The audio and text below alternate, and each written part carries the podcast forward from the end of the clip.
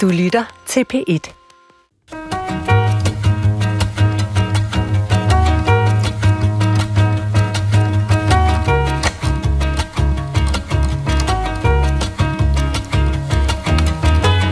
Vaccinen er her. Den venter på os i fryseboksene. Det sidder i forsøgsmusenes åre. Abernes øjne lyser. Vi får lov til at danse og drømme nogle tusind år endnu. Sådan her lyder konklusionen på den tale, som i går fik prisen for at være årets bedste danske tale. Men hvornår var en tale god, dårlig eller bare halsløg, og kan man lære at tale godt offentligt? Klog på sprog giver i dag en masterclass til alle, som lejlighedsvis vil slå i glasset eller gribe mikrofonen. Og for at give den masterclass har jeg inviteret tre af gårdsdagens prisuddelings hovedpersoner i studiet, nemlig hende, som fik prisen for at holde årets bedste tale, og to af dem, som gav hende prisen. Og førstnævnte, det er jo altså dig, forfatter Tine Hø. Velkommen til Klog på sprog, og tillykke med prisen. Tusind tak. Tine Hø, altså du fik jo prisen for en tre minutter lang nytårstale, som du holdt, jeg tror det var DR2 eller DR2 Plus, eller ja. hvad sådan noget hedder for tiden, ikke? Jo. Øh, ved et stort underholdningsshow sidste år op til 2020, eller op til 2021 hedder Ja, det. Hva, hvad syntes du var det væsentligste, du gerne ville sige med den tale? Øhm, ambivalensen, tror jeg, som det år var præget af, øh, som jo var corona-året. Altså det var ligesom det, der var overskriften på den tale, jeg blev bedt om at skrive og holde. Og hvordan får man den ambivalens øh, sagt eller formidlet bedst muligt på tre minutter. Det, Mm. var, det var sådan det, jeg tror, der var, der var det vigtigste for mig. Men nu siger du ambivalens, altså var der noget at glæde sig over? Altså det var jo bare skidt med skidt på, om man så må sige, med det corona Mm, Ja, der. men det, det, det synes jeg jo så, at der var. Eller det, det var for mig sådan et, et år, som både var præget af enormt stor afstand, men, men også en, en ny tæthed, eller tæthed på en anden måde. Og de relationer, jeg ligesom selv var i, blev på en måde forstærket. Altså de nære relationer blev styrket, samtidig med, at jeg ligesom øh, lukkede, blev lukket af fra alle andre. Øh, så var der sådan en, en kerne, som blev, som sådan blev stærkere. Det kommer vi til at høre mere til, Tine, fordi vi Ja. beder dig jo om at læse dele af din tale op Ja. øh, om ganske få sekunder fra nu af. Mine næste to gæster sidder med i den komité, som har uddelt prisen for bedste tale til dig, Tine. Og af dem er den første dig, professor i retorik ved Københavns Universitet, Lisa Storm Villadsen. Velkommen til Klog på Sprog, Lisa. Tusind tak. Lisa, lad os lige her i begyndelsen af programmet lukke op for, hvad, hvad øh, syntes du var den væsentligste grund til, at det netop var Tine Høs tale her, som skulle have prisen i går? At den var så fantastisk til at tale ind i de følelser, som andre også havde af ambivalens eller dobbelthed. Og at hun så gjorde det på en måde, der var på en gang genkendelig og frisk. Og den, det greb at kunne gøre noget, der, der, der passer ind i en form og samtidig gør det frisk, det er helt exceptionelt. Det, det er meget store krav at stille til noget. Det både skal være genkendeligt og frisk samtidig. Ja, det, får det er ikke til nemt. Nej, nej, nej, men altså, nu er vi jo også midt i en masterclass, eller i hvert fald i begyndelsen af den. Min sidste gæst er indehaver af firmaet Retor, som rådgiver om retorik og taleskrivning, og så er han også den, som har stiftet den organisation, som uddeler gårdsdagens pris, nemlig hjemmesiden dansketaler.dk, hvor man kan finde over 1700 forskellige højprofilerede taler til oplysning, oplivning og undervisningsbrug. Velkommen til dig, Jesper Troels Jensen. Tak. Jesper, altså du lever jo af at rådgive om taler, og, og, og du har jo så åbenbart også taler som din altopslugende private interesse. Altså hvor kommer den her interesse for taler fra? I 1978, og det er mange år siden, der læste jeg jura i Aarhus, og jeg skulle leve af et eller andet, så jeg kom til at undervise på aftenskolen i noget, der hed talerteknik. Og mit problem var, at der var ingen taler, så jeg måtte selv... Øh, internettet fandtes jo ikke, der var ingen, nærmest ingen udgivende. Så jeg sad i Aarhus, nede i Demokratens kælder, og klippede borgmesterens taler ud, og de startede danske taler, som nu har 1700 taler af alle mulige slags. Så det startede simpelthen som undervisningsmateriale Yes. til et studiejob i dit Yes. tilfælde. Det er fremragende. Mit navn er Adrian Hughes, og cirka her omkring en fredag formiddag, så er det min ydmyge fornøjelse at sige ordene velkommen til Klog på Sprog. Tine Hø, øh, det er jo ikke nyt for dig at modtage priser for din litteratur. Du har jo fået Bogforums debutantpris i 2017 for din roman Nye Rejsende, og du fik Edvard øh, Pedersens Biblioteksfonds forfatterpris i 2020 for Tour de Chambre. Tour de Chambre, som jo også blev en teaterforestilling senere. Men du havde vel næppe set komme, at du skulle have en pris for at holde årets taler. Nej, overhovedet ikke. også fordi, at jeg, da jeg skrev talen, også var lidt i tvivl om, det egentlig var en tale, jeg skrev. Øh, det er jo på en måde, at det er jo også et, et digt, eller ja, en slags digt i hvert fald. Det bevæger sig sådan i et eller andet krydsfelt mellem en tale og et digt. Så nej, det blev jeg meget, meget overrasket og meget glad for. Det kan jeg godt forstå. Nu synes jeg jo simpelthen, at vi skal høre lidt af den. Den var tre minutter, men jeg vil gerne dele den lidt op. Det er lidt ligesom i Fakta. Det tager kun fem minutter, men vi vil gerne have, at I bliver her lidt længere. Ikke? Jo. Jeg vil gerne bede dig om at læse sådan cirka den første i grove træk uh, tredjedel op af talen, Tine. Ja. Jeg drømte i december, at det blev meldt ud på et pressemøde, at fra nu af ville det altid være nat. Statsministeren var bleg, men fattet. Jeg vil tale om et mørkt og mærkeligt år. Dødskys og kurver, smittetal, druk og afsindig længsel. Et langt maskebal i metrosystemet, og skærme så bløde som hud. Midt i dette inferno stod jeg i morges i et lysende køkken og dryppede honning på to børns havregrød.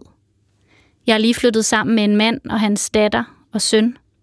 Jeg har fået en familie her i ensomhedens år, hvor andre har mistet alt. Mit hjerte rør på sig, mens det regner med døde mink. Det er forvandlingens år, vanvidets år.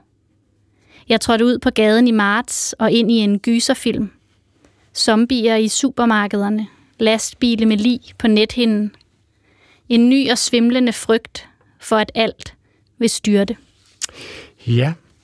Lisa Storm Villadsen, Tine Hø indleder jo den her tale med at sige, jeg drømte i december. Altså som tale betragtet, hvor, hvor usædvanligt er det så at introducere en eller anden form for tænkt scenario, altså noget uvirkeligt i en tale? Det er ikke usædvanligt at starte med en personlig anekdote, og det er jo sådan, man, man hører det, når det kommer her. Øhm, det, der så er specielt, er, at at som du antyder, så, så bliver vi ført over i et fiktivt eller drømmende univers. Det er ikke en, det er ikke en hverdagsanekdote. Og på vej herhen, der mødte jeg en, og så videre. Det, der bliver med det, det, samme det vil være lagt, det klassiske ja, greb, ja. Og, og, placere lytterne og, og, og taleren i, I en eller anden form for medias ræs. Ja. ja, nu skal og I her, høre, hvad der skete på vej op ad trappen her til foredragslokalet. For at skabe en kontakt med publikum. Her bliver der skabt en anden kontakt, som er øh, som trækker os op i et lidt andet leje end, end den her hverdagsrealisme. Øh, og, øh, og det, er jo, det, er jo, det er jo spændende. Vi er spændt på, hvad det er, hun drømmer. Hvordan påvirker det dig, Jesper, når du hører, at, at jeg drømte i december, at det blev meldt ud på et pressemøde, at fra nu af vil det altid være nat? Hvordan Martin, sætter det dig i gang? Martin Luther King, I have a dream. Seriøst? Ja, okay. Hvor svært er det?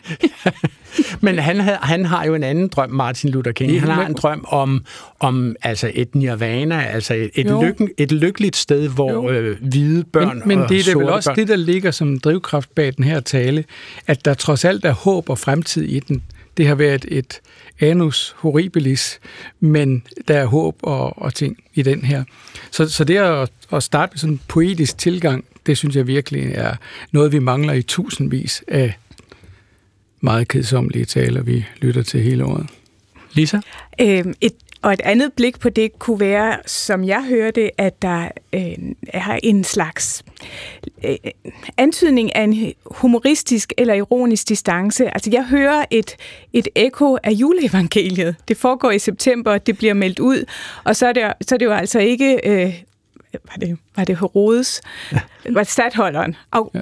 Jeg kan ikke huske, hvad han og det, hedder. Og det skete i, I de, de dage. dage. Præcis, og kejser det, jeg Augustus, der Augustus, udgik en der befaling fra kejser det, det. Augustus. Her er det så statsministeren, der står øh, og, og melder ud, at der er en, der er en sjov spejling der. Og, øh, og, og, og når jeg siger, at det er lidt ironisk eller lidt humoristisk, så er det fordi, at det er det eneste sted, der bliver brugt, hvad jeg vil kalde en kliché, nemlig det her med, at statsministeren er bleg, men fattet. Hmm. Tine Hø kan jo sagtens øh, undgå klichéer, så jeg ved, den er placeret der. Men Tine, lad os lige høre, altså punkt 1, Hørte du selv, da du skrev det her, hørte du et, et blegt ekko af øh, juleevangeliet? Nej, øh, men, men Den det er... association står Lisa alene med. Ja, men okay. det, der er så vidunderligt ved, det her, at, at nogen ligesom dykker ned i ens ord, er, at nu kan jeg jo, at, at nu kan jeg jo, det kan jeg fuldstændig se, og det kan jo sagtens være, at det har ligget der på en eller anden måde intuitivt, eller som noget, der er øh, der er kommet med den højstemthed, der er der omgær nytårstalen og årets slutning, og altså, at, at det kan sagtens være, at der ligesom har, har været noget i mig, der får, der, får den, der får dig til at tænke på det. Øh, men det er ikke sådan, at jeg har siddet og tænkt, nu vil jeg, nu vil jeg starte på en måde, der, der minder om det, eller bruge det aktivt, eller nej. Men, men, øh, men hvad, hvad tænkte du, da du skrev det her? Altså, hvor meget betyder for eksempel rytme for dig? Øhm, vildt meget. Øh, og, og når jeg skriver, så, så taler jeg faktisk lige så meget min tekst frem. Altså jeg, jeg læser den højt utrolig mange gange, og, og måden jeg ved om øh, om den er færdig på, er faktisk også, det er kun noget, jeg kan finde ud af ved at ligesom have, have ordene i munden. Øhm, så, så, jeg har, så, så, så rytmen er alt afgørende. Så du sidder og siger det ud i rummet foran dig for at høre, hvordan det lyder? Ja. okay, du skal faktisk deklamere det ud i rummet for dig? Ja, jeg skal kunne, jeg skal kunne sådan mærke ordene også sådan fysisk, og netop også høre dem hmm. som en form for musik. Altså jeg tænker det tit som en, et slags kompositionsarbejde. Øhm, men, men det der er jo virkelig tankevækkende. Øh, I dag sidder rigtig mange, der laver taler, især til ministre og sådan noget, de ser i storrumskontorer øh, og sidder på og skriver på en computer, og det hele kører med øjnene frem og tilbage, og man læser, og man læser, og man læser.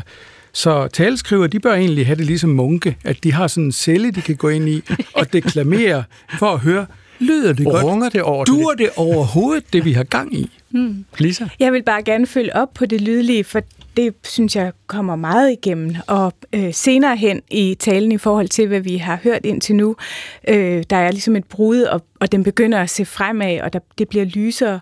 Og så får vi en masse lyse vokaler. Øh, der er noget med frit og glitrende og fire timer, og der er noget med, at tiden bliver selvlysende i december. Der, altså, lyset kommer tilbage i talen efter øh, at indledningen startede i natten. Og det, er, det virker på øret.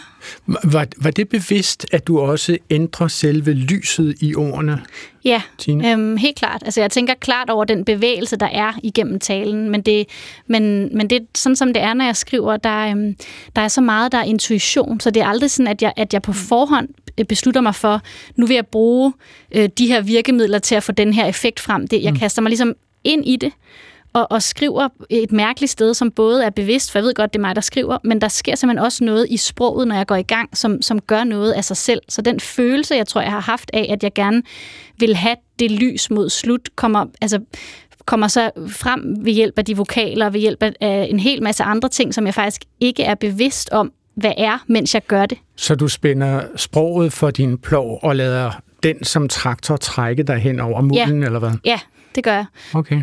Men, men, men der kommer jo nogle ting, som vi andre, øh, havde jeg nær sagt, almindeligt dødelige, kan, kan genkende. Altså dødstøs og kurver, smittetal, druk og afsindig længsel.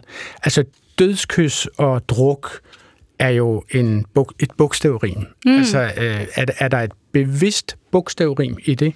Ja, men ja, altså jeg ved, jeg er udmærket klar over, at det er der, men, men jeg tror, det jeg mener er, at at jeg har ikke besluttet mig for inden, at nu vil jeg bruge det. Altså det er ligesom noget, der det kommer sådan, når jeg, netop også når jeg sidder med ordene i munden, så kan jeg høre, hvad der lyder godt, hvad der ligesom for, hvad der, hvad der fører mig videre, hvad der, det er jo også sådan en fremdrift i, igennem tænker jeg, både sådan handlingen i digtet, men jo også en fremdrift, der bliver skabt af, at, at ordene leder videre til hinanden, eller ligesom hænger mm. sammen. Ikke? Og det er, jo, det er jo lydligt. Jesper Troels Jensen, hvad, får du associationer, når du hører lige den passage, jeg læste op her? Ja, det gør jeg da helt bestemt.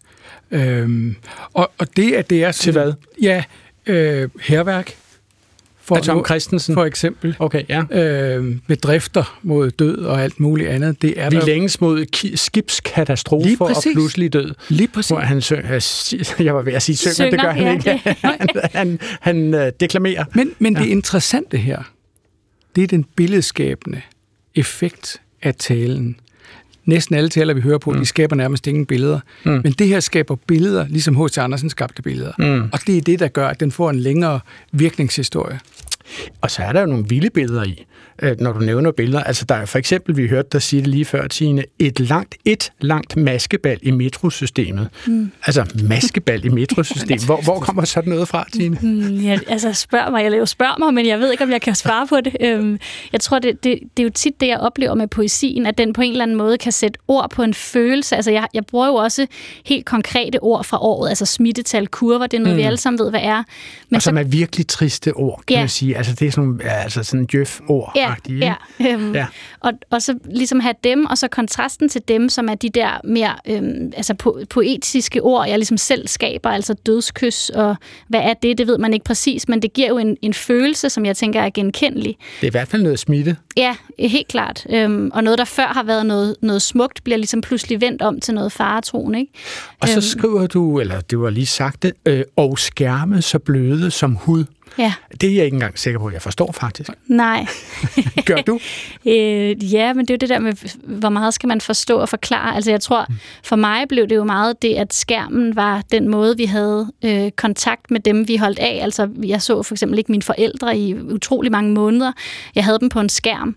Øhm, og det der med at ligesom sidde med sin iPhone og mærke det, det bløde fra sådan en, en, øh, en telefonskærm eller en iPad, det blev sådan en erstatning for, for den hud, vi ikke kunne få lov til at røre ved. Mm-hmm. Jeg tror, det er den måde, billedet er opstået øh, i mig, at, at skærmene ligesom blev, blev vores kommunikation og vores kontaktflade. Ikke? Mm-hmm. Nu sagde uh, Jesper Troels Jensen lige før, at, at der er alt for mange politiske taleskrivere, som sidder storrumskontor, og de bør have en munkecelle. og man kan sige, det er jo ligesom om, at vi accepterer, at forfattere har et ganske særligt frirum til at sige i grove træk, hvad de vil. Altså når politikere taler, så mener vi jo ligesom, at bordet fanger. Ikke? Mm. Og da den danske forfatter Jonas Eika Rasmussen vandt Nordisk Råds litteraturpris i 2019, så benyttede han øh, lejligheden til at lange ud efter den udlændingepolitik, som den øh, socialdemokratiske regering under ledelse af statsminister Mette Frederiksen fører. Jeg taler til den danske statsminister, som også sidder et sted i den her sal. Mette Frederiksen, som står i spidsen for et socialdemokrati, der er kommet til magten ved at overtage den forrige regerings racistiske sprog og politikker – Mette Frederiksen, som kalder sig for børnenes statsminister, men fører en udlændingepolitik, der splitter familier ad, gør dem fattige og udsætter både børn og voksne for en langsom, nedbrydende vold i landets såkaldte udrejsecentre. Luk Sjælsmark, luk Kærshovedgård, luk Ellebæk, afskaf hele lejersystemet.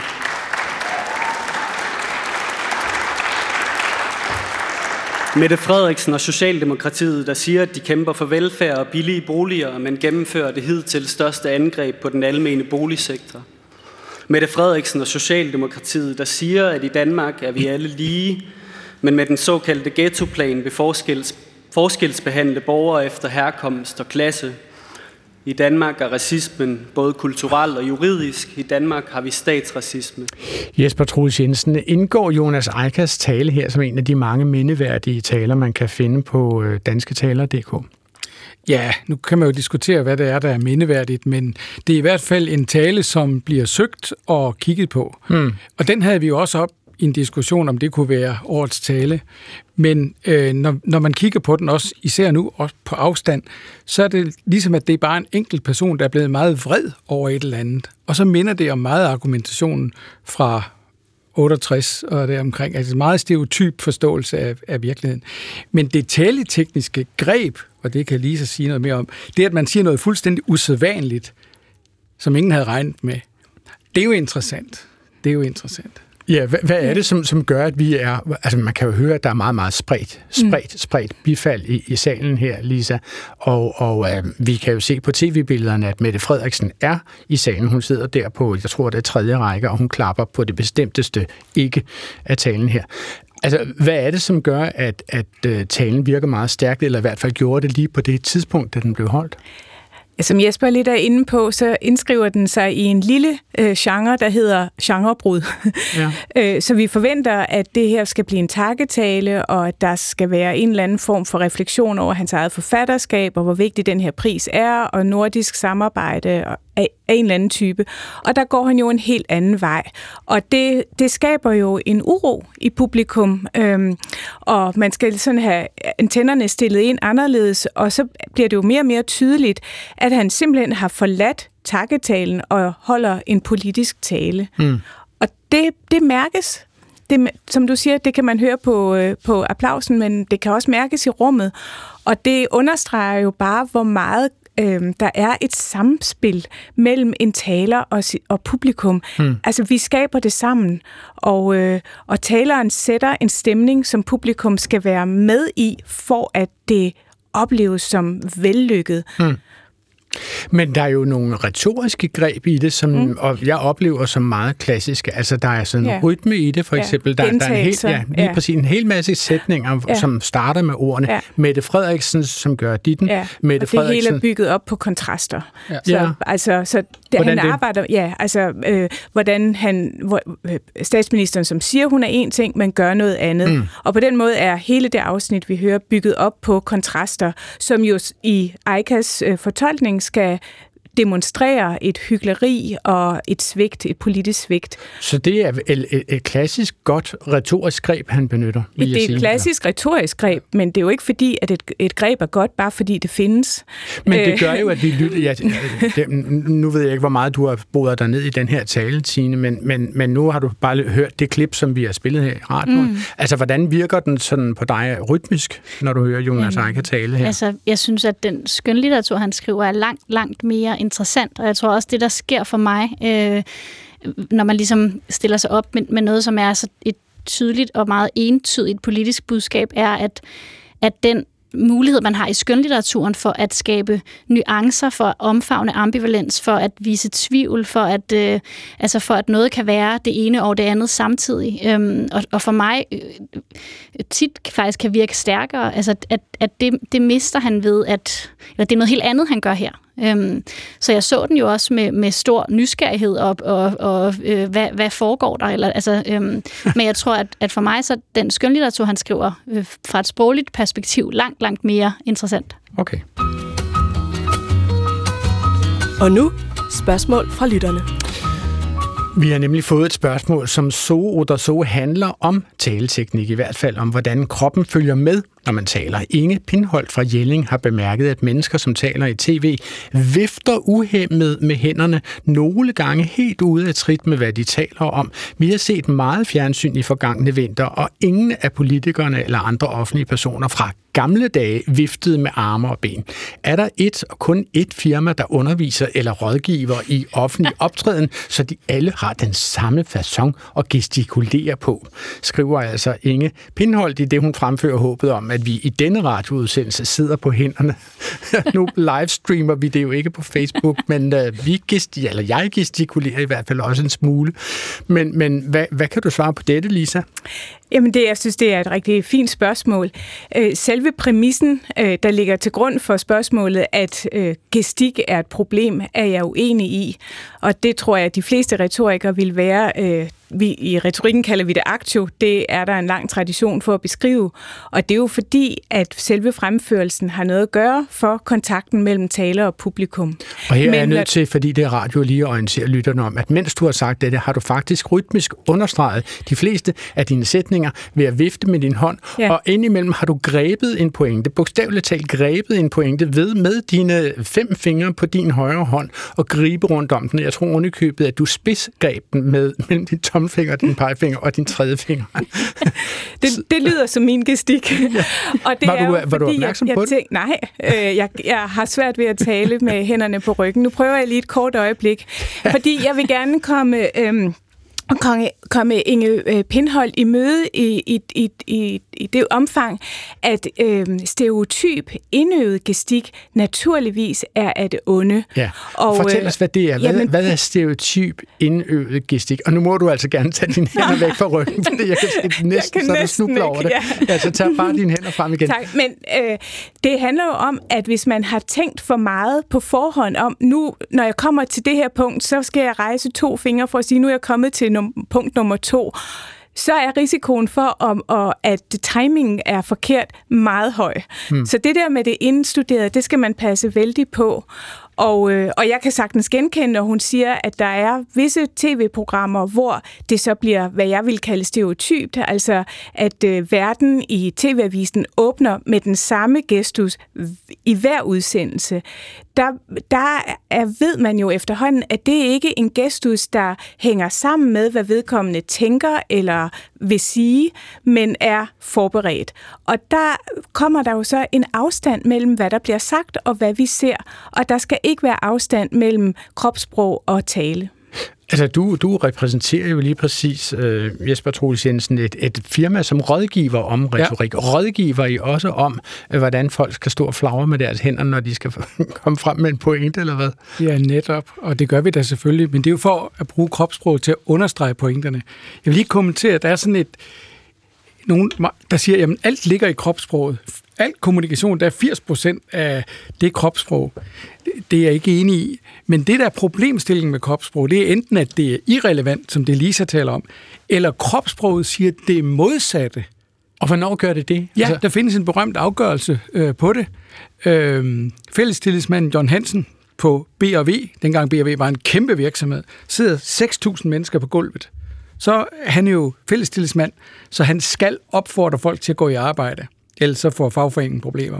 Han går op, og så siger han, nu skal jeg så bede jer alle sammen om at gå i arbejde, og så ryster han helt tydeligt på hovedet, og det siger han tre gange, og ryster på hovedet, og fagforeningen bliver dømt, Nå, okay. Det, det, og boet det findes, og hele svineriet. Der kørte en fil til udsendelsesbrug, det er Jamen, blevet filmet. Simpelthen, altså, så, så det, det er en pointe med, at når der er misforhold mellem kropssproget og det talte, så vinder kropssproget. Hmm. Men jeg synes også, det er så tydeligt at se, hvornår, hvornår noget er tillært, eller det er, så man kan, det, det, det skuer, eller man kan ligesom mærke, om det er naturlig krop. Altså for eksempel, da jeg skulle modtage, øh, øh, eller skulle holde takketale, der var der ligesom en talerstol, som, som de andre øh, havde stået ved, men den kunne jeg simpelthen ikke øh, stå ved, fordi jeg har brug for at kunne altså, gå eller stå og bevæge mig frit. Så der, der, der tror jeg, det, det ville have låst mig, hvis jeg ligesom var blevet øh, placeret der. Så jeg tror, det er noget med at være, være tro mod, hvordan, øh, hvad, man gerne, hvad man har lyst til at gøre, mens man taler. Nu, øh, ja. Ja, okay. Kunne det overhovedet teknisk lade sig gøre? Altså, havde din bøjlemikrofon til dig i går, så du ja, sådan kunne gå havde, rundt og frem og tilbage Ja, jeg foran? havde sådan en headset øh, på. Michael så det, Jackson-telefon, ja. eller mikrofon, eller ja, hvad det hedder? Ja, jeg, okay. kunne, øh, jeg kunne godt få lov at bevæge mig. Lisa Villadsen, skal vi ikke lige prøve at få sådan et grundlæggende op, oprids af, altså hvordan man i retorikken inddeler de her forskellige øh, øh talegenre? Du sagde, at Jonas Eichert ligesom var, det var en særlig genre, en lille bitte subgenre, nemlig den der med at hoppe helt ud af den genre, han var. Altså at bryde forventningerne. Hvad, hvad er de sådan faste øh, blokke, man øh, kan tale ind i, når man vælger at tale offentligt? Øh, retorikken som fag er jo elgammelt, og, øh, og det er faktisk Aristoteles, den gamle filosof, øh, som levede for to og et halvt år, tusind år siden, der var den første, der skrev om de retoriske genrer. Og han definerer tre genrer.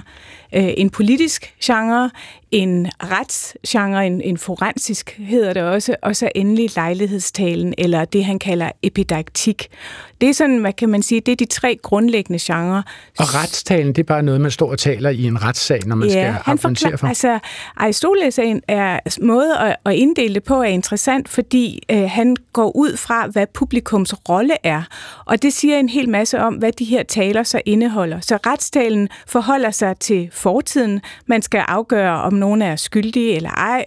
Øh, og, øh, og den politiske tale, den handler jo i sagens natur om fremtiden, fordi det er i den, vi argumenterer for, hvad der vil være godt eller skadeligt for os som fællesskab at gøre. Mm. Og tilbage står så den epidektiske tale, som er den, der foregår i nuet, der handler om nuet og skal sige noget om nuets betydning. Mm. Og det er sådan set en lejlighedstale. Det ja. var teoretisk set det, som Jonas Eicher Rasmussen skulle have holdt, mm-hmm. eller kunne have valgt at holde, øh, og hvor han valgte at hoppe ja. ud af den. Altså hvis man, altså de fleste af os kender jo øh, lejlighedstalen fra, at vi samtidig bliver ulejlighed til selv at slå et glasset og holde en tale for nogen. Ikke? Mm-hmm. Øh, altså hvad, hvad, hvad, hvad kan man gøre ved en lejlighedstale, som kan gøre den vellykket? Ja, det er egentlig ganske enkelt, det man skal gøre. Det er, at man skal tænke over, hvem er det, jeg skal tale om og til. Og så skal man øh, forsøge at isolere et, to, højst tre træk ved den person, og så skal man forstørre dem. Altså man skal simpelthen bygge talen op ved at, så at sige, øh, digte videre, ikke digte, men altså udfolde et særligt karaktertræk. Det kunne være hjælpsomhed. Man siger, du har, du har altid været så hjælpsom, og så øh, illustrerer det med nogle eksempler, og så gå videre til en anden øh, kvalitet ved vedkommende det er noget, som, som selskabet vil kunne genkende og deltage i fejringen af. Og, øh, og så bliver det interessant, og det bliver vedkommende, og ikke en endeløs øh, gengivelse af vedkommendes levnedsforløb, fordi det interesserer ikke nogen. Og det vil sige, øh, dermed tager du også stilling til, at folk, som skal lytte til en tale, mens sovsen øh, ligger på tallerkenerne og er ved at blive kold, de kan under alle omstændigheder kun overskue tre altså input tre karakteristika, som de kan forholde sig til? Ja, det er jo sådan en klassisk øh, øh, tommelfingerregel med de tre. Altså, øh, I en lejlighedstale vil jeg sige, der skal man ikke forvente mere af publikum. Det kunne jo også være, at det var lidt hen i middagen. Men øh, ellers så, så, så siger man, man, altså nogle gange taler man om fem pointer, men ikke i en lejlighedstale. Nej, jeg vil sige en eller to kunne også være nok. Det skal være enkelt, og så skal det til gengæld være godt udfoldet. Altså Lisa, nu står du jo simpelthen og forklarer mig, hvorfor at jeg er blevet så uendelig træt under lejlighedstaler. Når folk har stået og fortalt, ja. hvilke ferier de ja. har været på sammen med dagens hovedperson, og også hvor spændende det var at gå ud og finde en hundevalp sammen og knække en enkelt ski, øh, eller falde ned fra en eller anden gondol på et tidspunkt. Altså de der endeløse opremsninger af ferier og weekender, og også gode dage i sommerhuset. Hold op. Man, man, man, man bliver simpelthen så træt ret. Ja, anekdoter har jo en værdi, men de skal knyttes til en pointe. De skal ikke bare være mm. der for at være der. Nej, mm. altså pointen er jo som regel, at jeg kender dig bedre end nogen som helst andre i dette selskab, mm. og det vil jeg gerne lige have øh, dips på, om man så må sige. Men nu snakkede vi jo lidt om de politiske taler, som du siger jo altså principielt set retter sig mod øh, fremtiden. Nu finder vi ud af, om jeg synes, det er tilfældet med den politiske tale, jeg vil øh, spille et lille klip fra nu. Fordi man kan måske også lære en smule om talerkunst ved samtidig dykke ned i de taler, som går grueligt galt. Og det øh, er åbenbart sket for Boris Johnson her for nylig i slutningen af november, så holdt han en tale til øh, den del af Storbritannien, som svarer til Dansk Industri, altså sammenslutningen af britiske industrialister. Øh, og der brugte han Peppa Pig, som jo altså på dansk er Gurlig Gris, og øh, Gurlig Gris temaparken, som et eksempel på britisk øh, innovation. Yesterday I went, uh, as, as we all must, uh, uh, uh, to, to Peppa Pig World. I don't know if you've been to Peppa Pig World. Who's been to, hands up anyone who's been to Peppa Pig World? Ikke særlig mange. Not, not. Nej. ikke mange hænder I was, well, it's, it's fact, I was a bit hazy what I would find at Peppa Pig World, uh, but I loved it. And Peppa Pig World is, is very much my kind of place. Uh, it, it, it, it, it has uh, a uh, very safe streets. Discipline in schools, uh, heavy emphasis on new mass transit systems, I, I notice, uh, even if they're a bit stereotypical about, about Daddy Pig. Altså herfra så for, kan jeg så oplyse, hvis I ikke har set det på YouTube, det har jo været verden rundt, kan man sige. Altså Boris Johnson fortsætter med at bladre i sine papirer i cirka øh, 30 sekunder, mens han leder efter den næste, han gerne vil sige. Og så siger han, uh, forgive me, uh, forgive me. Det siger han så 4-6 gange, mens folk sidder sådan og kigger på ham med opspilede øjne. Altså Jesper Troels Jensen, altså, hvad er det, der går galt for Boris Johnson, når han fremfører denne tale? Jamen det, der går galt, det er øh, ikke, at han bruger den der øh, grisehistorie. Gurlig gris, gris, gris ja. ja. Øh, problemet er, at det bliver ikke brugt til noget. Og så får man tydeligt det indtryk, at han er ved at tabe sutten. Og øh, det er også i orden, at man kan tabe sutten lidt i taler, men problemet er, at han er jo faktisk premierminister. Ja. Så man kan ikke have en, der er ansvarlig for at sidde og styre på rettet, og så får man indtrykket af, at at han, han ikke kan, efter han, sin han, mobiltelefon han, nede på gulvet. Han, han simpelthen, øh, altså, det er ude af kontekst. Og det, der sker sådan psykologisk, det er, at, at det er først lidt mærkeligt. Og når man så tænker, der er noget galt, så får man sympati med manden. Men et split sekund efter, der er man nødt til at tænke, han har hånden på rettet, eller mm. han er ved at tabe rettet, og hvor kører mm. vi så hen? Hvis det samme nu skete for dronningen, hvad det jo gjorde for nogle år siden, men hun tabte nogle papirer, ikke at sammenligne i øvrigt. Hun, hun var ikke papirer. 30 sekunder om at finde dem frem. Det var hun overhovedet ikke. Hun var måske 12. Men, Adrian, ja. det der er pointen her, det er, at da dronningen tabte papirerne i 12 sekunder, der tænkte vi alle sammen, bare hun nu får styr på det, og bare hun ikke falder ned af tronen. Mm. Og der har vi jo ikke den forventning, at det er dronningen, der kører bilen bagefter. Nej, det er rigtigt. Så, så det, det, man hvad, tilgiver hende mere, kan man meget sige. Meget mere. Ja. Øh, hun er virkelig meget mere snor. Øh, ja. Men, men Tine Høgh, kunne du forestille dig, at man kunne have fået noget kreativt ud af at øh, sammenligne dansk politik eller dansk industri med, i Danmark ville man jo formentlig, øh, det tilsvarende i Danmark ville være enten bongbongland eller Legoland og virksomheden Lego eller sådan noget den stil. Mm. Kunne, man, kunne det godt fungere principielt set, tror du, Tine? Ja, det tror jeg. Altså egentlig synes jeg, det er befriende at hive noget ind i en, altså øh, for en politiker, som er fuldstændig ude af, af det, vi er vant til. Altså det synes jeg egentlig, der er noget forfriskende i, og jeg tror, at hvis det, hvis det havde haft en mening, hvis, vi kunne, hvis, det, hvis det havde givet mening simpelthen. altså, så tror jeg faktisk, det kunne have styrket ham, fordi at det også viser en menneskelighed. Han mm. taler om noget, som en helt masse børnefamilier ved, hvad er. Og, mm. altså, der, er ligesom, der, det, der er noget identifikation ja, i det. helt klart, som, som går ind på noget af det nære, som er så langt fra det, han normalt ligesom plejer at stå for. Så det tror jeg egentlig kunne have været en styrke, men problemet er jo netop, at det falder til jorden. Ikke? Hvad siger du til det, Lisa? Jamen, det er det samme pointe, bare på en ny måde, en ny variation. Fordi nu talte vi før om det her med retoriske greb, øh, teknikker, troper osv. Og han bruger jo adskillige, altså der er en underliggende humor. Han starter med et narrativ, altså en fortælling, øh, og så er det jo en helt allegori, at Peppa, hvad hedder det? World, Gurli Gris. Gurli Gris-verden øh, er et billede på det samfund, han gerne, øh, kunne, øh, gerne ville se for sig. Ja, der var det, sikre det, gader, og, og der præcis, er ikke folk, som går og stikker hinanden ned med knive. Og der kan vi jo se, at, altså, at det, der er retoriske greb, de falder så bare til jorden, øh, fordi, der, fordi han ikke kan finde ud af at få det knyttet til en, øh, til en overordnet pointe. Så min pointe nu er, at bare fordi man har troper, er det ikke sikkert, det går godt. Okay. Jeg tror, han skulle tage og paginere sine taler, så han i det mindste kan finde rundt i dem. Du lytter til Klog på Sprog, som i dag giver gode råd til, hvordan vi alle sammen kan blive bedre til at tage ordet i offentlige forsamlinger. Og til at give de råd har jeg altså besøg af Tine Høgh, som er forfatter, og som i går modtog prisen for årets danske taler. Og af de to, som var med til at give hende prisen, nemlig Jesper Troels Jensen, direktør for Retor, rådgiver i retorik og formand for den levende talesamling dansketaler.dk. Og jeg har også besøg af Lisa Storm Villadsen, professor i retorik ved Københavns Universitet. Nu hørte vi jo om Boris Johnsons gurlige gris isnedsmeltning her før. Øhm, altså, vi kunne jo også øh, gå til nogle af de forf- øh, forfattere, siger jeg, nogle af de præsidenter, amerikanske præsidenter, som det har kørt rigtig godt for. Altså for eksempel, lad os bare tage Barack Obama, er der måske stadigvæk nogen, der kan huske. Han var jo sådan alment anerkendt som en virkelig dygtig taler. Vil du ikke sige, at han var det? Jamen altså, da han kom frem, så alle retorikere, de tænkte, vi er kommet i den syvende himmel, det er helt fantastisk.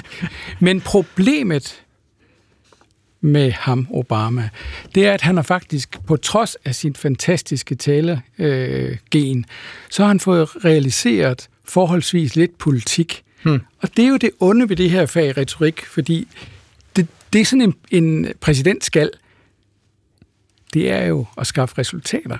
Så han har altså holdt mange fantastiske taler, men mængden af resultater er ikke særlig voldsomt. Så derfor må vi her nogle år efter sige, at det var en fantastisk oplevelse det gav opsving for faget retorik, det er jeg helt sikker på.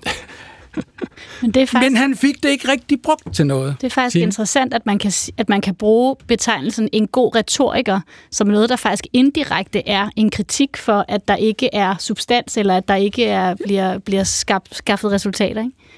Jeg, jeg tror, jeg vil opponere mod øh, effektkriteriet her. Øh, Øh, jeg mener ikke, at man kan måle retorik på effekt. Det kan man i visse situationer, det kan man delvist, men, øh, men retorik øh, er jo så mange andre ting. Øh, retorik er måden, vi taler øh, os selv, det er måden, vi taler vores samfund, det er at skabe nye forståelser. Øh, og, øh, og, øh, og så derfor tror jeg, at vi skal passe på med at hægte os så meget på politiske resultater som en, et, et mål for, hvor god en retorik er. Og, og man kan jo sige, at årets øh, pris, som gik til Tine Hø, var jo for en tale, som som ikke alle danskere hørte eller så. Det var på en tv-kanal på et bestemt tidspunkt, hvor mange øh, sidder og er i festligt lag. Det ved jeg så ikke, om de var lige den nytårsaften. Det måtte man ikke. Øhm, men, men det var jo ikke en publikumbasker. Det var ikke som dronningens nytårstale. Det var et mere snævert publikum, der hørte den. Men det, det stoppede os jo ikke fra at sige, her er der en tale med en særlig kvalitet, som vi gerne vil hylde. Mm. Altså, øh, nu talte vi jo tidligere om den der øh, lejlighedstale, som man meget ofte holder ved konfirmationer og guldbryllupper og andre bryllupper og hvad det hedder. Der er jo en øh, berømt tale i en dansk fiktion, vil jeg kalde den. Altså, øh, Thomas Winterberg øh, udnyttede talen som, kan man kalde det, plotpunkt øh, i den mange gange prisvindende film Festen fra 1998, og der øh, holder den der karakter, som spilles af Ulrik Thomsen, en øh, tale for sin incestuøse far. Uh, men allerførst vil jeg gerne holde en lille tale. Uh, jeg har skrevet to taler. Bare. En er grøn og en er gul, og du kan selv vælge, hvad for en det skal være. Den ene er grøn, den anden er gul. Jeg vælger den grønne. Den grønne er det interessant valg, må man sige. Det er en slags sandhedstale. Og jeg har valgt at kalde den, når far skulle i bad. Det var vel nok festligt, ja. Og derfra går det jo så, som mange kan huske, fra galt til værre, og faren bliver angrebet for at have krænket sine to tvillinger øh, seksuelt, og så er filmen med ellers i gang, skal jeg hilse at sige. Lisa Villersen, altså det her er jo et meget ekstremt eksempel, kan man sige, på at bruge en, en festlig begivenhed til at sige en godt og vel uvelkommen sandhed. Er det, er det en særlig dansk tradition at bruge mærkedage til at slå i glasset, og så i tale sætte noget, som vi ikke taler om til daglig? Det ved jeg ikke. Det har jeg ikke tænkt over før, om, om det sådan er en særlig ting. Det, der slår mig, når vi hører det her, det, det er mere noget med, hvor, hvor stærke vores genrekonventioner er. Øh, øh, Søren Ulrik Thomsen, nej, det hedder han ikke. Hvad hedder han? Ulrik Thomsen. Ja, Ulrik Thomsen, den anden er forfatter, præcis. Ja. Det er en fejl, jeg laver hver gang. Ja, tak. øh, vi kan høre på hans tonefald, det er sådan lidt henkastet. Øh, det er, det, han er slet ikke, han giver os øh, aktivmæssigt, sprogmæssigt, ingen forventning om, hvad der er. Og, og, og stemningen er jo det her med det gule, og, og, og altså farverne, det lyder lejende. Og, og så chokket, der kommer øh, senere i filmen, det, det viser jo noget om den der interaktion, der er mellem taler og publikum i. Man sætter nogle forventninger. Publikum er klar til at få de forventninger imødekommet, og bliver jo så chokeret, når det, når, når de skuffes. Øh. Det minder mig faktisk en lille smule om uh, Sofie Lindes tale, altså, mm. som hun vandt, ja. faktisk vandt den her pris for sidste mm-hmm. år, ja. hvor, hvor der netop også sidder en helt ja. uh, sal fuld af festklædte, glade mennesker, som, som griner, når hun begynder, altså den måde, hun lægger ud på, er jo også, det, det her skal være sjovt, og, og så lige pludselig, så, så kommer der noget, som er dybt alvorligt, ikke? Uh, og, og, og der har det jo bare en, en fuldstændig fantastisk effekt, at der sidder alle de her mennesker, og så får de en sandhed serveret, som, som gør kæmpe indtryk, ikke? Men men hvor konteksten jo heller ikke er til mm-hmm. det. Hvad, hvad tænkte I, da I gav Sofie Linde prisen for den tale, Jesper Troels Jensen? Jamen, vi tænkte præcist, at den har, kunne ligesom blive en katalysator for en, en bølge, og vi, vi gav hende den jo så, og så begyndte bølgen for alvor 3-4 uger efter, øh, vi havde givet hende talen, så kogt alt jo over, og vi kan jo høre ekko i talen, i den tale, som vi lige har øh, givet en talerpris. Så den tale har haft kolossal øh, betydning. Mm. Jeg vil gerne lige kommentere det, du spurgte om lige så før. Har du lagt mærke til, om der er nogen, der sådan siger noget grimt eller ondt eller et eller andet i, i, i almindelige lejlighedstaler? Jeg synes, det breder sig, at Ja, og så fortæller man to-tre gode ting om en eller anden, men så skal jeg også lige fortælle, at en eller anden dag, der drak du for mange bajer og alt muligt andet. Altså, og det synes jeg faktisk er, det er ikke hensigtsmæssigt i, i, til sådan nogle lejligheder. Jamen, det, det gør jo ikke noget godt for nogen. Det er ikke hensigtsmæssigt. Nej, men det interessante, det er jo, var det, er det overhovedet en lejlighedstale, når det er nytårsaften? Eller er det i virkeligheden en politisk tale? Er det en lejlighedstale, den der er i filmen? Nej, det er det da ikke. Det er formentlig en politisk tale. Den er på yderfronten, der er det en lejlighedstale. Men der er jo et budskab. Som, ja, det er noget, som, som man har siddet hjemme og, og, og, og skrevet mm. på det ret længe. genrerne, ja. de på en eller anden måde øh, mixer sig med hinanden engang. Men, men jeg spurgte øh, Lisa lige før, om det ja. var sådan en særlig dansk tradition, og det er bare ah, fordi, altså, ja. jeg synes jo samtidig, at jeg er til, for eksempel, lad os bare tage øh, mine svigerforældres skuldbryllup, ikke? Mm. Øh, når man har gift, det er man jo samtidig i 50'ens 20 år, øh, så siger han øh, til det guldbryllup, og hans stemme er jo ved at knække over, når han siger det til sin elskede, så siger han, jeg elsker dig. Mm. Det har jeg simpelthen aldrig hørt min svigerfar sige til min svigermor før. Og, og jeg sad sådan og kiggede på det og tænkte, det er altså en meget smuk tradition, mm. det her med, at man på disse dage simpelthen faktisk øh, ruller skodderne op og siger, øh, vi har noget, vi gerne vil fejre med jer, og vi vil gerne sige det nu i grove træk i caps lock. Hvad tænker du om det, Tine? Jamen, jeg elsker øh, taler, og jeg synes, det er så sindssygt vigtigt, at man kaster sig ud i det, også selvom man er føler sig utryg ved det. Øhm, og nogle af de stærkeste taler er netop, som du beskriver der, når der, bliver, når der bliver sagt noget, som egentlig er et banalt udsagn, men det bliver sagt på en måde, eller mellem nogle mennesker, hvor man kan mærke betydningen, og hvor man kan mærke, hvor svært det er at få, at få det her frem. Øhm, så jeg, altså jeg er sådan en, der elsker, når der bliver holdt tale, hvis det vel at mærke er gode taler, og det synes jeg også faktisk kan være en tale, som ikke gør brug af det, vi normalt vil, vil øh, altså de sproglige virkemidler, jeg kender til, men, men hvor, der, hvor man kan føle den. Ikke? Der var jo faktisk en, en tale øh, for ikke så forfærdelig lang tid siden, jeg tror det var i april, som gik verden rundt, fordi den lige præcis gik ud over altså grænserne for, hvad man normalt ville opfatte, at man skulle øh, dykke ned i sådan en tale. Og det er tilfældigvis også Thomas Winterberg, og den her gang er det filminstruktøren selv, vi skal høre fra. Det er den tale, han holdt, da han fik en Oscar for sin film Druk. I kan prøve at høre en smule af den her. Thank you very much.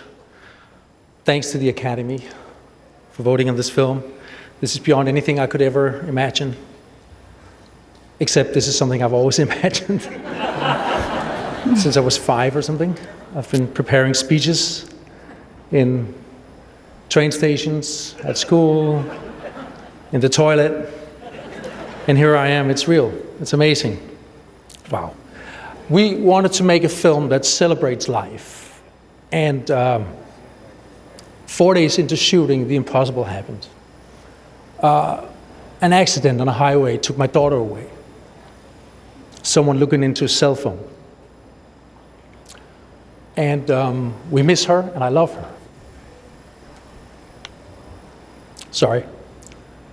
Uh, uh, she was supposed to be in this. And if anyone dares to believe that she's here with us somehow, she, uh, you'll be able to see her clapping, clapping and, and cheering with us. Uh, we ended up making this movie for her as her monument. So, Ida, this is a miracle that just happened. And you're a part of this miracle. Maybe you've been pulling some strings somewhere, I don't know, but this one is for you. Altså, jeg synes faktisk, at det er ret svært at høre den her tale stadigvæk. Mm. Øhm, hvad, hvad er dit indtryk af den, Tine? Øhm, jeg blev også øh, ramt af den, da jeg, da jeg ligesom så den. Øhm, jeg, på en eller anden mærkelig måde, ikke lige så meget nu, men det er måske fordi, jeg ved, at vi skal tale om den. Mm. Eller, øhm, men ja, ja, men, vi skal jo tage os lidt sammen, ja. kan man sige. Ikke? ja. og, og faktisk altså på en pervers måde øh, kigge på det ja. som materiale. Mm. Øh, det er nu ord, som er en streng, som er blevet sagt, og som ligger på nogle bånd. Men, men, men Jesper Troels Jensen, altså øh, det her lille klip, vi har valgt at bringe her, ikke, det er jo fra en lidt længere tale, den falder jo faktisk i to dele. Altså i den første del, så siger han, det er helt utroligt, at jeg får den her pris. Hvem kunne have forestillet sig det? Øh, bortset fra, at det kunne jeg faktisk godt selv, og jeg har gjort det rigtig, rigtig mange gange. Det må jo være det, man kalder comic relief i, i starten af. Ja, han taler pludselig helt ærligt, tror jeg. Ja. Han, han taler helt ærligt. Han siger det, som det er. For der er mange, der har stået med en hårbørste og takket for en pris, de ikke har fået endnu. Går uh, fra. mange. ikke? Så han, han, får etableret, han, bliver, han får en platform, hvor vi tænker, den mand, han er ærlig. Ja. Og da han så taler videre om sin personlige katastrofe, så er han stadigvæk ærlig. Og det er jo meget patos. Og det, det at miste vores børn, det er jo en total katastrofe ja, for alle mennesker. Der findes næppe nogen større. Så, så derfor er vi jo taget om hjertet her. Men lykkedes det ham, Lisa Storm Villadsen, altså at, at bringe sin datters død i forbindelse med denne film? Det synes jeg lykkes vældig godt. Øhm, og, og når det er så stærkt, så har det også, som Jesper siger, der er patos, men det er jo en, en, en meget nedtonet patos. Mm. Det, det ligger ikke så meget i ordene, men i tempo, og, og hans må, altså vi kan høre, at han er berørt. Øhm, og det er jo det her less is more, at, øh, at ved at sige mindre, så, så får vi andre faktisk mulighed for at, få, at tænke med og få følelser på, snarere end hvis han havde udpenslet, hvor forfærdeligt det har været, og hvordan det har præget optagelserne, så giver han plads til, at vi kan leve med, og det er meget gribende. Og, og så er det klædeligt, at han par, altså, samler det i bogender af, af, af, af humor. Ja. Det, der hjælper han jo publikum ind i budskabet og ud af det igen. Så de stadigvæk kan blive siddende i deres smoking, mm. og deres gallerkjoler. Ja, Mm. Okay. Og det, jeg tænker også det med, at når man, når man blotter sig eller viser sårbarhed, så, så har det jo også virkelig, altså det, man føler jo kæmpe sympati, eller der er virkelig en, ja, det, det har, det, er, det, det kan jeg altid godt lide, når folk gør, når de tør bruge sig selv, for man kunne også have valgt at ligesom holde, holde på formerne, tænke, det er ikke det, det handler om her, nu skal jeg ligesom tage mig sammen, men mm. når man viser de der, når sprækker ind til, at det er et menneske, der står her med en personlig historie, så, så har det en stærk virkning. Og nu spørgsmål fra lytterne. For vi har nemlig et spørgsmål, som er sådan lidt beslægtet med Thomas Winterbergs enestående tale ved modtagelsen af hans Oscar. Altså det handler om følelser i talekunst. Thomas Winterbergs øh, følelser her skal der jo ikke på nogen ringeste måde tvivl om, når man kender hans forhistorie. Men Anders Nielsen fra Københavns Nordvestkvarter spørger, om det er blevet en trend at påstå sig følelsesmæssigt afficeret, når man kommenterer en politisk udvikling. Han skriver til os på klog på sprogsnabelag, dr.dk. Øhm, Politikere erklærer sig ofte for rystede, chokerede eller målløse. Men er de virkelig det? Min fornemmelse er, at de i de fleste tilfælde, at politikerne snarere står med køligt overblik i en debat og har fuldt fokus på at udmanøvrere politiske modstandere med henblik på at sikre sig genvalg i den kommende valgperiode. Men hvad siger eksperterne? Er det muligt at afgøre på kropssprog, stemmeføring og ordvalg, øh, kan man derigennem gennemskue, om der rent faktisk er tale om en følelse, eller om det er ren og skær retorik. Hvad vil du svare på det, Lisa Storm Villadsen? Det er i hvert fald ikke noget nyt, at, øh, at, retro, at retorik øh, har et element af følelser. Det er indbygget i retorikken. Øhm, øh, og går vi tilbage til, øh, til øh, antikken, så har vi Cato, der står i det romerske øh, øh, senat og siger, hvor længe endnu vil I misbruge vores øh, tålmodighed? Og det er jo en, en følelsesappel, så der er ikke noget nyt i det her. Øh, det, der er det interessante, det er jo, om en retor, er, eller altså en taler, er i stand til at øh, ikke bare rapportere om sine egne følelser, men faktisk få publikum til at være en del af dem, om, om man kan tale om sit emne på en måde, så man får et fællesskab i en følelsesmæssig oplevelse. Så man skal projicere sine følelser over i publikum, eller man skal tage publikums følelser til sig og, og, og arbejde dem ud i sin egen tale, eller hvad?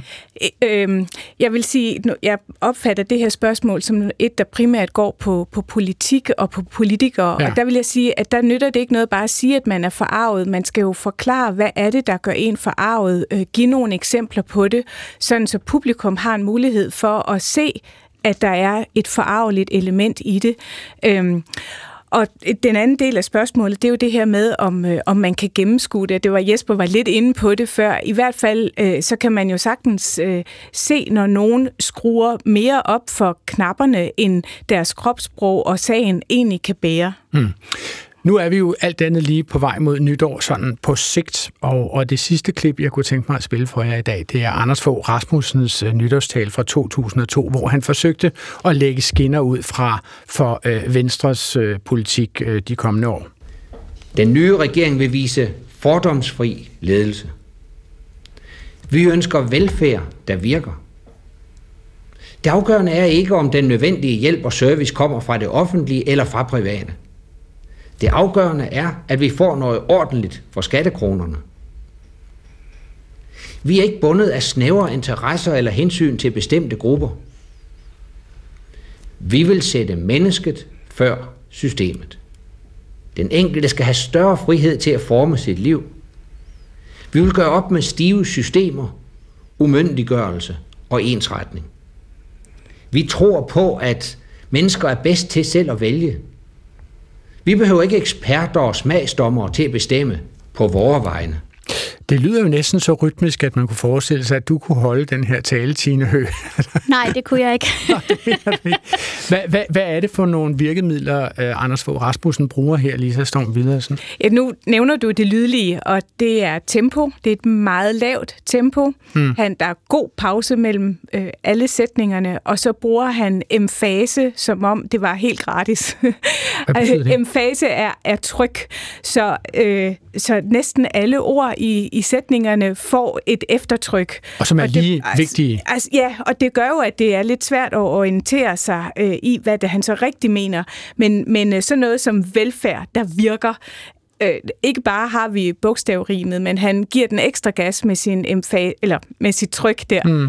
Øh, og det, øh, det Altså dermed siger han jo, hvis, hvis han siger velfærd, der virker, siger han jo også, at det har den altså ikke gjort før. Ja, der, det her der, var en, en ret speciel nytårstale. Øh, Anders Fogh Rasmussen trådte en ny sti med en, øh, en nytårstale, der var klart mere ideologisk præget, end, øh, en taler, nytårstaler fra statsministerens side havde okay. været øh, indtil det tidspunkt. Han, han, den var ret banebrydende i den forstand. Okay. Vi må se, hvad, hvad Mette Frederiksen kommer med med sin nytårstale, som hun jo, hun jo traditionelt holder øh, første nytårsdag. Men, men jeg vil hellere ende den her udsendelse et andet sted, nemlig hos dig, Tine Hø, som jo altså i går modtog prisen for årets danske tale. Må vi ikke lige høre slutningen af din nytårstale? Jo. Der er fire timer tilbage af dette år, og 30 sekunder af min tale. Tiden bliver selvlysende i december, og trådene mellem tiden og os. Mit glimmermundbind matcher min kærestes datters hårlestik. Man kan godt se, at vi to er i familietine, sagde hun og tog min hånd i Rema 1000. Vi er viklet ind i hinanden over hele verden. Vi trækker vejret med det samme bryst. Det er det, der står skrevet med næren i nytårsnatten, og vi er aldrig blevet lovet noget andet end døden. Jeg ved det godt. Vaccinen er her. Den venter på os i fryseboksene. Det sidder i forsøgsmusenes åre. Abernes øjne lyser. Jeg ved det godt. Vi får lov til at danse og drømme nogle tusind år endnu. Og da du læste den op på DR2+, Plus, lå der en dejlig cello, og hvis nok også et andet instrument indenunder. Man har lidt ja. lyst til at sove stille i musik her også, Stine. Tusind, tusind tak for denne vi fik jo ikke hele talen, men vi fik begyndelsen og slutningen, og det er også meget godt jo. Så har vi mm. bookendet vores udsendelse med din tale, Tine. Ja. Så tusind tak til dig, Tine Høgh, og tillykke med prisen, som du fik i går. Tak for det. Og jeg siger også tak til Klog på Sprogs øvrige gæster i dag, som gav os gode råd til at tage ordet i større forsamlinger. Og de var jo Jesper Troels Jensen, direktør for Retor, rådgiver i retorik og formand for den levende talesamling dansketaler.dk, og til Lisa Storm Villadsen, professor i retorik ved Københavns Universitet. Programmet her er tilrettelagt af Anna Sonja Brun og af Svala Sigfuser Dottier, som også stod for teknikken og præsenteret af mig, Adrian Hughes. I må huske at sende os spørgsmål og kommentarer på klog på sprogsnabelag.dr.dk, og hvis I skynder rigtig meget lige akkurat her i dag, øh, så kan I sende bud på årets ord, som vi kårer på fredag i næste uge. Så skal I skynde jer til tasterne og skrive dem ind i Dansk Sprognævns hjemmeside. De har en henvisning på forsiden. Det skal være sådan lidt nu, nuagtigt, hvis I hører det her i Flow Radio fredag formiddag. Vi er tilbage næste uge op til middagsradioavisen, og vi kan som altid podcastes fra DR Lyd og fra alle mulige andre apps, når som helst og hvor som helst i det kendte univers. På genhør.